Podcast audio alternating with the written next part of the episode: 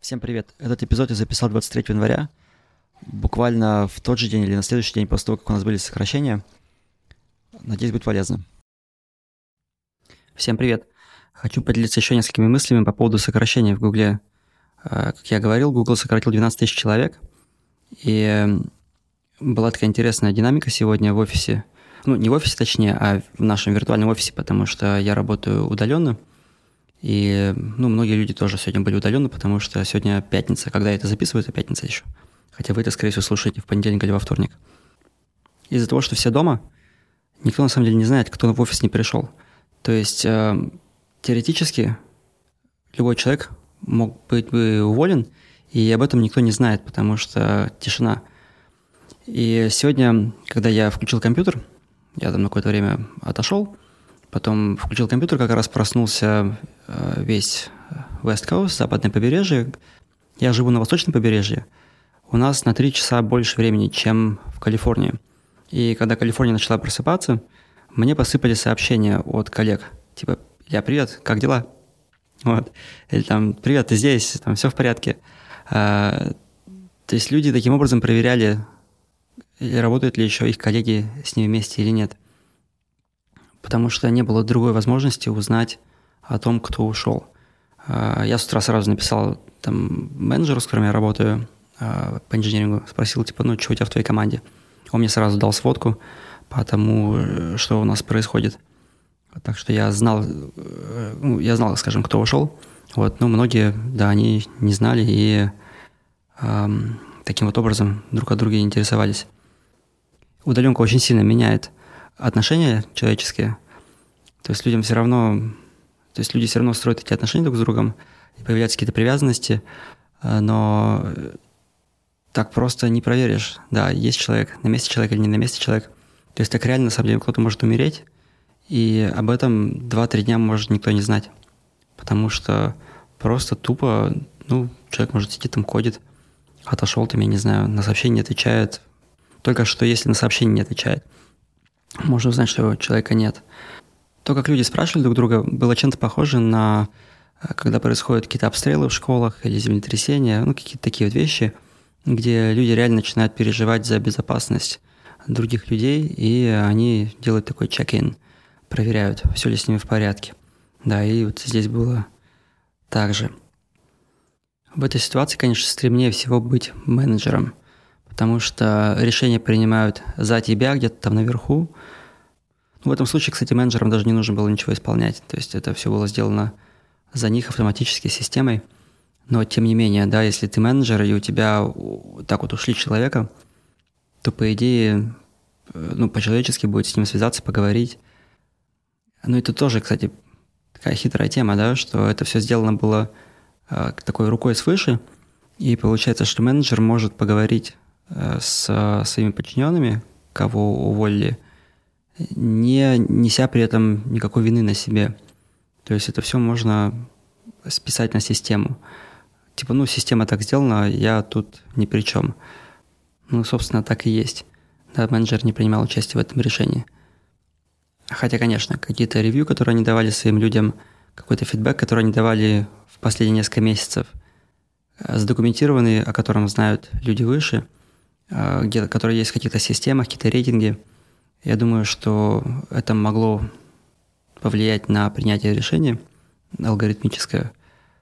То есть менеджеры здесь все равно э, не то, что они виноваты, но они внесли свой вклад все равно в то, что произошло. Э, я думаю. То есть я опять же не могу утверждать, это не официальная позиция компании, это просто мои такие домыслы. И они применимы не только к Гуглу, а ко всем э, увольнениям, которые были во всех других компаниях, потому что процессы все плюс-минус одинаковые у всех. То есть есть какие-то рейтинги ежегодные, ежеполугодные, на основе которых потом э, можно выяснить, кто, допустим, perform ит лучше, кто perform ит хуже. И если с каждой команды требуется уволить сколько-то человек, то эти рейтинги могут быть применены для такой цели. И мне вот вспоминается Нассим Николас Талеб, книга «Черный лебедь», «The Black Swan», где он говорит про проблему индейки. По-моему, так и называется, The Turkey Problem, где описывается ситуация, есть ферма, на ней живут индейки, и, это, и берем конкретную индейку, которая каждый день ходит к фермеру, который дает ей зерно, она его ест и думает, какой же хозяин классный, он дает мне кушать каждый день, и все классно. И каждый день она получает еду от хозяина. Там все по часам. В 8 утра она пошла, еды поклевала и счастлива. А потом приходит день благодарения. И индейка идет к хозяину, он берет топор и отрубает ей голову. Потому что, потому что он ее растил не для того, чтобы кормить. Он ее кормил для того, чтобы это произошло. И Насим Николас Талеб описывает вот на этом примере концепцию черного лебедя. Когда все хорошо, хорошо, хорошо, все привыкли, все в комфорте, и у тебя херакс, и случается непредвиденное событие. Потому что в жизни индейки такого раньше не случалось. Это первый раз, когда ей отрубили голову. Ну, собственно, и последний. И я наблюдаю за сентиментами людей, которые э, делятся тем, что они чувствуют. Э, ну, со мной лично, да, несколько человек мне писало. То есть кто-то переживает, кто-то расстроен, кто-то злится. Э, у многих людей шок, потому что, ну, как так вот Google, такая компания, никогда никого не увольняли, а тут раз и вот пришла такая, а тут раз и пришел такой черный лебедь нежданный. И ну, я уже достаточно давно работаю, чтобы обладать достаточно долей циницизма и понимать, что это все в любом случае в конечном итоге бизнес. И лидерам компании периодически приходится принимать такие очень сложные решения, которые становятся черным лебедем. Но некоторые ребята, особенно кто помоложе, а, для них, конечно, это было шокирующим. То есть я к этому отнесся как... Ну, я ждал, что это произойдет на самом деле. А, поэтому я был, в принципе, готов к любому исходу. И я заранее начал уже, в принципе, не то чтобы готовиться к этому, ну, скажем так, э, если бы меня ушли, то для меня это не было бы таким огромным сюрпризом и шоком, при котором я бы, ой, я не знаю, что мне делать. Нет, у меня бы сразу же включился план «Б» на тот момент. Э, что интересно про все эти сокращения, это, конечно же, конец эпохи для всех технологических компаний, для всех фангов, для всех тех у кого хотели работать самые лучшие, говоря про тот же Google, про компанию, имя которой в России до сих пор, мне кажется, нельзя называть, потому что она объявлена террористической организацией, говоря про Amazon, про Microsoft. Ну, Microsoft были сокращения до этого, Microsoft, они, у них рыльца в пушку, но остальные, для них это был первый раз. То есть это компании, которые испытывали последние там 10-15 лет это был просто рост, постоянный рост. Только рост и ничего кроме роста. А потом рост прекратился. И, и все. И те из нас, кто успел застать эту эпоху роста постоянного акций, потому что компенсация, и те из нас, кто успел застать эту эпоху постоянного роста, высоких доходов, крутых проектов – нам, конечно, очень повезло, потому что второго такого раза уже не будет. По крайней мере, до того, как индустрия пойдет на какой-то новый виток или обретет какую-то другую форму, по крайней мере, эти компании, которые сейчас увольняют, они вряд ли уже придут на тот же уровень роста, на котором они были до этого. Если, конечно, они не переизобретут себя.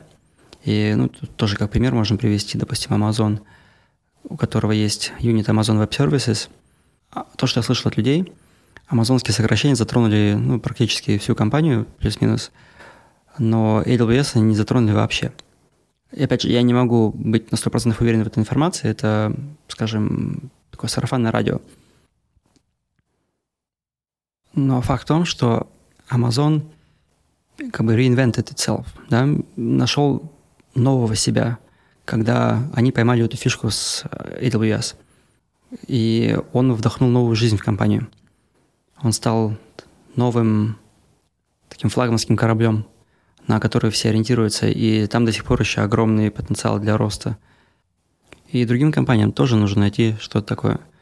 У запрещенной компании, возможно, что-то получится с Metaverse. Я сам лично не верю. Я где-то прочитал очень классную фразу про то, что Metaverse — это то, что богатые создают для бедных, но сами этим пользоваться не собираются. Потому что, по сути, тренд такой, что люди хотят быть на природе, люди хотят жить в реальном мире, люди хотят быть с другими людьми. А Metaverse, по сути, он забирает все реальное и помещает это все в виртуальное.